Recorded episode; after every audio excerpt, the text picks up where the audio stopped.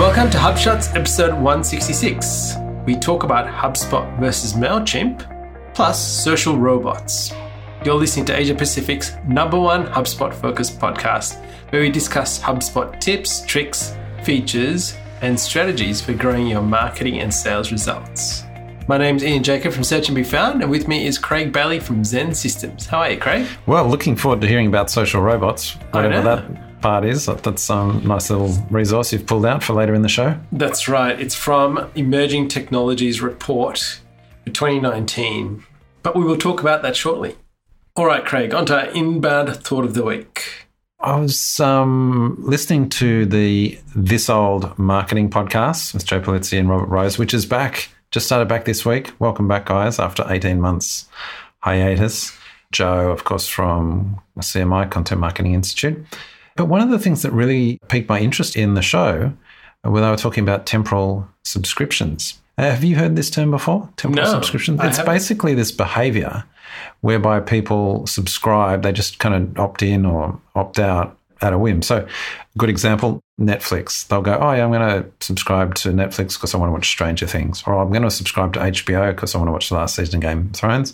And then I'm out. So, there's no loyalty, there's no kind of recurring subscription behavior. And that's becoming a bit more common. People have these subscriptions. I don't know about you, but we just have subscriptions. They go on, we never cancel them, right? However, it's becoming much more the norm where people are temporal. And so I thought this was really interesting behavior trend, probably starting in the States. We're probably not seeing it here for another couple of years in Australia. But I was thinking about that in all businesses, not only our own agency, which of course we don't lock people into contracts. They've, if they're a retainer, they can stop at any time, move up and down. So that's definitely something that we've been doing for a while, and I know a lot of other agencies do.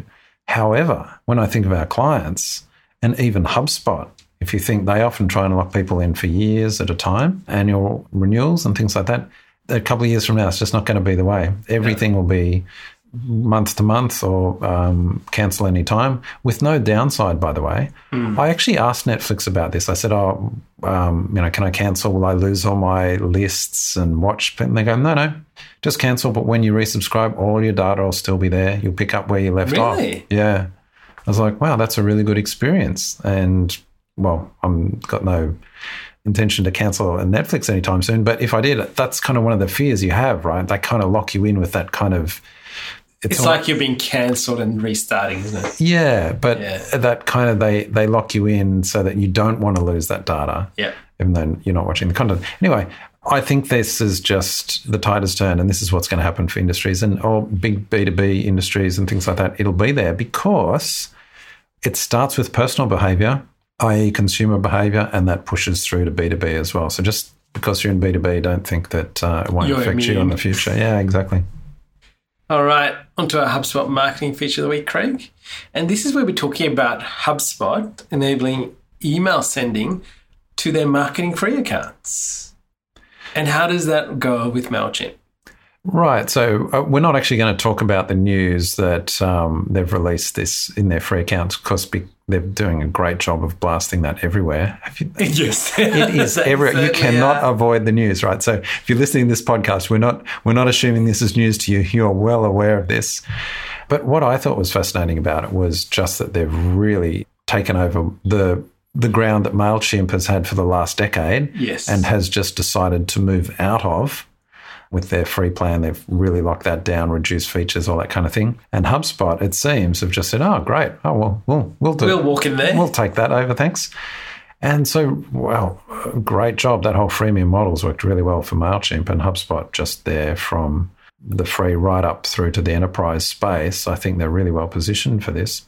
The thing that I thought interesting is if you look at the video and there's Kyle Jepsen doing a talk about, you know, how good it is for sales. By the way, have you noticed they've pushed it on the CRM side? Yes. They're not pushing it on the marketing side. Correct. HubSpot marketing free. Why aren't they? That's interesting. They're pushing yeah. the sales angle. Anyway, that says the, CRM plus email. Yeah, and it works in marketing free. So Correct. it's not as though specific to CRM side. But anyway, maybe they don't want to be so blatant that they're going up against the Mailchimp. I don't know. But um, interesting when Kyle Jepsen's doing the video talking about it, he spends a minute and a half talking about you must have permission That's from exactly people before right. you email them and that. And you know what? It's just because this is spammers paradise. the number of people that are just going to spin up these HubSpot free accounts, just import dodgy lists, spam them out. They'll get banned, of course. HubSpot will Yes, crack and they've down. actually said that.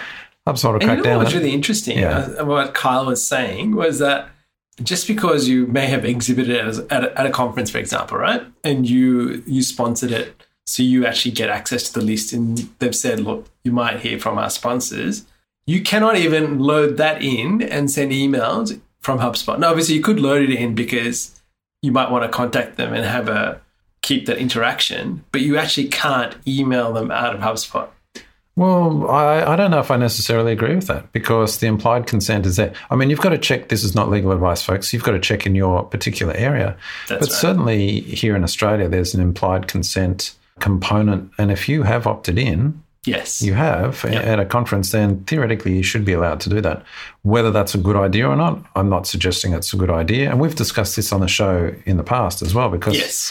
frankly, if people are not expecting to hear from you, they're going to mark you as spam anyway. But does that mean it's you're not allowed to do it? I don't know. And I think HubSpot's, I think they're just being overly protective because they know it's going to get, they know this is going to get Correct. abused, right?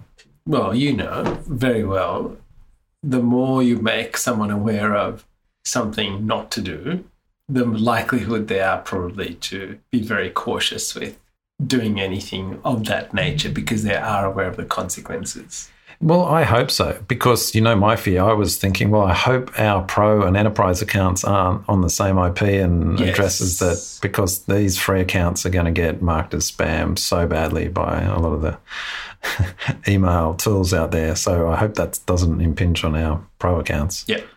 Anyway, so if you're using CRM or you've got marketing free, go and try out the email marketing part within the system.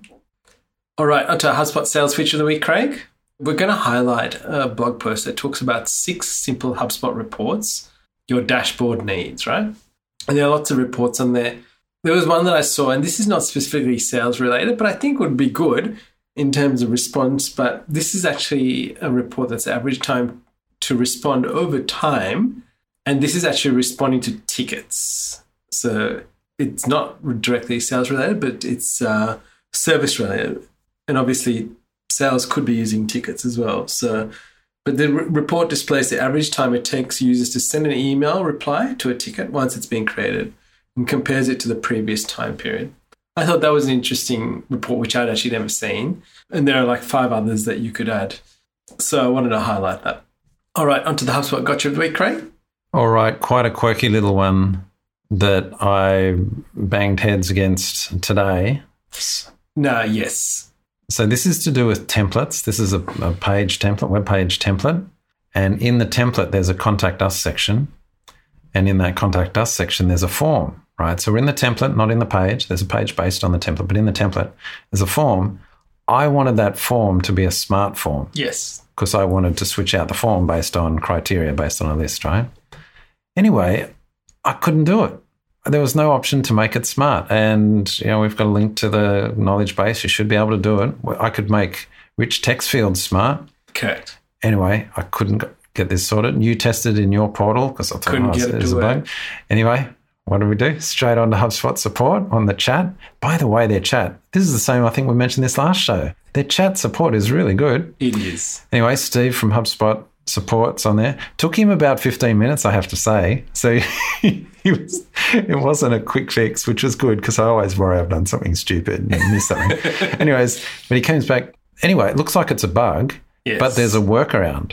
And so the workaround he gave me is you actually add a second form on there in the template Yes. module. And that one, you have to have selected a form by default in there. Correct. You can make that smart. And then you delete the first form.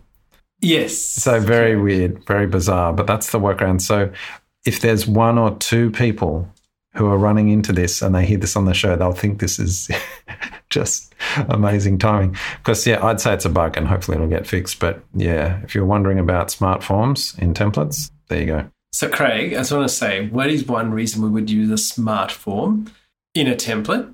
So let's say you've got a contact us section. Yeah. Say it's in the footer of most pages. Yes. So you've made this probably a global section, global module. And so the form in there, you might want to switch it out if you know the person versus an anonymous uh, user. So if it's someone that you know and it's a form, might be welcome back. I just need this. Whereas if it's someone new, might ask for a whole bunch of details. You could do that with progressive form fills as well. Yes. The other thing you can do is show entirely different forms. And so here's an example. You might show a different form based on their Life cycle mo- stage. life cycle stage, but I was going to say mobile versus desktop. Correct. Might have a cut down form, something like that. Yep. You might have different layouts, those kinds of things. Yeah. Or they come from a social channel, for example. That could be another instance Yep. where you would have that. That's a good one. Now I've got a little um, a little hack that I'm well, not a Well, we're testing it a little use case. I'm getting a lot of spam from a certain country. yes. And so, what I'm doing with my smart forms is if the traffic comes from a certain country, I actually switch out a form. You give them a new, better form, don't you? I give them a form that doesn't have an email address. They can still submit it, but because of my settings in HubSpot, it doesn't create a contact, doesn't waste my time creating a contact. So basically, the people from this country see a, a form, they think they're submitting it, does nothing. I don't get a notification. They Doesn't get a thank you page. They get a thank you page. it doesn't doesn't clog up HubSpot with um, contacts that I have to go in and delete. You just saved yourself a contact there, Craig. Oh, yep. Anyway, that's just one of the use cases. There's one use tested. case. Yeah, it's great. All right, Craig. Now on to our marketing tip of the week and how to track visits you're getting from Google My Business. Now, we talk about Google My Business because it keeps getting better and better by the month. And this is to do with adding tracking URLs so you can actually tell the traffic. You, basically, you can filter out your traffic from Google My Business. And you would do this across, if you're running campaigns in HubSpot, you'd use the URL. You could Build use that, yeah. Yeah. But basically, it's creating the parameters, putting them on the URL that you then use in Google My Business. Correct. So, yeah, it's just all about tracking. I think it's really interesting. And also, you can do for different tracking parts in the Google My Business profile. So, Yes. if it's from an event versus Correct. if it's just a normal listing That's URL, really useful. All right, Craig, onto our insight of the week. All right, now tell me, what's all this social robots? So, this is a report I came across, and this is from the World Economic Forum, right? So, they've actually created this report, and it's the top 10 emerging technologies of 2019. They call it an insight report to go with our insights of the week, Craig. The foreword is from the editor in chief, and she's from the group of Springer Nature. So it's a it's a research company, and then there's also the chief innovation officer of IBM. And so they sought to create this to see what technologies are poised to rattle the status quo in 2019. Look, I'll read you the, what the top 10 that they've come up with. Number one, bioplastics for a circular economy. Number two, social robots. That's I'm going to talk about that in a second. Number three, tiny lenses for miniature devices. Number four, disordered proteins as drug targets. Number five, smart fertilizers can reduce environmental contamination. Number six is collaborative telepresence, which I'm going to talk about as well. Next one is advanced food tracking and packaging. Again, tracking and using that data. Number eight, safe nuclear reactors. I'm not going to go there. Number nine, DNA storage. And number 10, utility scale storage of renewable energy. So, I mean, a lot of this is uh, we're, we're very much aware of, right? Well, I well, no, I wouldn't say I was very much aware of this. And before you go on, I just wanted to say when you first put this in the show notes, I was like, what on earth is this got to do with marketing, right? Here's what I found fascinating because it shows what a bubble I live in, right? Because I think, oh, emerging technologies, oh, that'll be something with Uber and Airbnb, right? Or, or what's happening in a marketing stack. Like that's, That's my, exactly right. That's my that's world. what we live in, And I saw things like what smart fertilizers, what what's going on here, and tiny little lenses and all this. I was like, wow, this is actually really good. For, these are the things that are actually making impact on the world. Correct. Um, not some new Bitcoin or currency, but yeah, these are things that are actually having major impacts on the on the globe and well-being of billions of people potentially. That's right. So I wanted to highlight social robots, right? And they say it's your droid friends and assistants penetrating deeper into our lives. And so they're saying, like most robots, social robots use artificial intelligence. Now, we spoke about artificial intelligence in a few episodes previously to decide how to act on information received through cameras and other sensors. Now, worldwide sales of consumer robots reached an estimated 5.6 billion in 2018, and the market is expected to grow to 19 billion by the end of 2025, with more than 65 million robots sold a year. There is a wave of robots, one of them named Buddy by Blue Frog Robotics, a big eyed mobile device that plays games in addition to acting as a personal assistant and providing home automation and security. So I wanted to highlight this because we're kind of halfway there here. So there are already robots doing something. I'm sure a lot of our listeners probably have things like Amazon Alexa. They're using Siri every day, or if they're not, their kids are using Siri every day. And we're well on the way here. So this is taking that to the next step and how they can assist us. So, where's the crossover from, say, assistants like Alexa versus robots? What's the difference? And in particular, when it said 65 million robots sold a year, like, what is a robot? Like, what's a consumer robot? I imagine that's not Alexa and those things. No, there's so it's hundreds something that, of millions. Yeah, of exactly. So it's something that moves around, right? One of the things they were talking about is the robots that they're utilizing in hotels, for example, that will actually deliver uh, room service. Oh, right. So it basically can take uh, a meal to a room. It can see someone opening the door. It can interact with them, Right. gives them the meal. It can take something back. So Might is- be able to answer a question if Right, and that's the social robot Correct. part, the social and the social robot, Yes. as opposed to just a robot in a factory or a Amazon Exactly. warehouse kind of thing. Yes. And so that's why they're saying like this one called Buddy is a big eyed mobile device that plays games. so here's one that people are interacting with and, you know, providing home automation and security. So I think what I want to highlight from that is that you just look at the pro- proliferation of artificial intelligence in different kinds of devices like these social robots that people are going to interact with and they're going to think it's okay to do that we might sit here now and laugh at it. Oh, I wouldn't. I could totally see that. Yeah, and and you see as people get comfortable with talking, like I look at my kids and I go, they talk to Siri like it's a real person. Really? Yes. Oh, wow. And I said, you do realize that you're talking to a computer, but to them, their awareness is not the same. Right. So they actually think that Siri is somebody real. So they are, they talk to the they interact with Siri like they would a real person. Really? And they're they actually getting anything meaningful out of Siri? Most of the time they do. I mean, they're Oh, they're asking pretty simple questions, but but they are getting. And so obviously, if you ask something that Siri doesn't want to answer, it comes back with a I, I find. Siri an, an exercise in frustration. I can never get anything out of Siri, but that's just. But this is an interesting thing. You, I just ma- makes me realize that kids are getting so used to that interaction that really, like when, like we call, look at these social robots come along, it'll be very natural for them to talk to those devices like they talk to real people. Mm. So that's one. The second one is collaborative telepresence. And this is soon participants in virtual gatherings will feel like they are physically together. And so they actually say, even though collaborative telepresence is still emerging, all the pieces are in place to become a transformative within three to five years. Now just think about that. That's not that far away. Okay. We've had 10 years of iPhone and you see, think about how much that has changed our lives. And as the parts come together, expect to see changes in daily life and work that are as dramatic as those sparked by the adoption of smartphones. Think about the takeaway here is be aware of these as channels that you can reach a potential audience or interact with them as they become more comfortable with AI driven robots and interacting on different mediums. So, how would you reach your audience via a social robot? I don't know, I'm still working that out, Craig. Uh, it just gives you your dinner and then tells you a promotion, a free promotion. Correct. It, look, it's going to happen, right? Uh, marketers run everything as as as they say, but you can imagine the robot turning. It's just got you know sponsored by. That's exactly It was right. just be on its head there, yeah.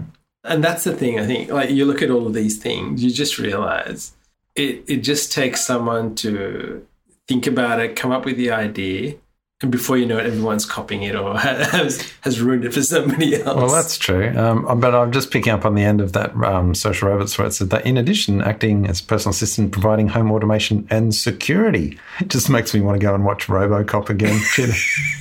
They were good movies, weren't they? So there we have it. All right, I thanks something for that. Yeah, broaden our insight for the week. Yeah, that was very good. All right, we have a podcast of the week, Craig. As we mentioned at the top of the show, uh, This Old Marketing is back with Joe Pulizzi and uh, Robert Rose, and just wonderful listening. Gee, I love that podcast. So we encourage you to go and have a listen to that. Now we have a resource of the week. If you would love beautiful images. So you've come across Unsplash. Yes, I have, and I realized you've been using it for a long time. Yeah, I didn't. I thought everyone was using Unsplash. So. No, I actually used Adobe Stock for a long time, and I still do. Yes, but I definitely think that Unsplash will definitely be on my top list to be using. And you know what I loved about it? I've, I've seen some great images from Unsplash, and it's from photographers globally doesn't look like stock photography. No, That's it doesn't. What I love about it. Although after a while of using it, you realize some of those images you see them everywhere. Correct. So especially the hipster ones. There's this one I see everywhere. It's got this hipster guy at a cafe, and Yeah. all the tech companies use it. So you got to be careful. So use it from Unsplash, but you got to switch them out a couple of months later because Yes. everyone's used them by then. Yeah. So there you go, unsplash.com. All right, Craig, the quote of the week. Nice one, nice short one you've got here. The secret of getting ahead is getting started by Mark Twain. Now, Craig, you've got a couple of bonus links of the week. Yes, a few links in there, so we didn't get time to go through them in the show. But I also not only a bonus link, but a bonus Screenshot. screenshot of the week, which is I I think we should have this section called "Interesting Form Layout Choices of the Week." This is actually a HubSpot from a HubSpot landing page, and it's a really unusual form layout, and I'm just not sure. We're a bit baffled, aren't we? we are baffled. So, folks, you can go and have a look at that. Let us know what you're thinking. We'll share that on Instagram. Maybe somebody that was starting at HubSpot got that job. You reckon that's the intern did that? The intern did that. I don't think anything goes out from HubSpot that hasn't been thought through. So, I, I'm assuming there's thinking behind this. Yes, so if, if Deliberate choices were made here. even if they were unintentional, Oh, deliberate but unintentional. What? Anyway, listeners, we'd love you to leave us some feedback on Apple Podcasts, Spotify. We're on Spotify now, and our YouTube channel has.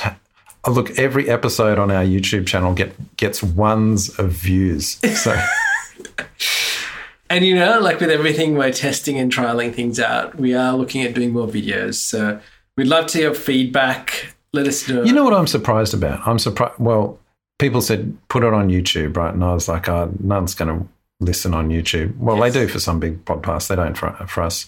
But when we do stuff on Instagram, often it gets a lot more response. I'm like, no one's going to respond to that, and they do. So it just shows test and measure, right? Correct. Some channels work better than others. That's right. And some channels take a little bit of time to grow. So I think with everything, look at how you're amplifying your content and then focus on what's working.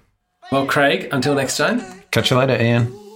Thank you for listening to this episode of HubShots. For show notes, resources, HubSpot news, including practical strategies you can implement, visit us at hubshots.com.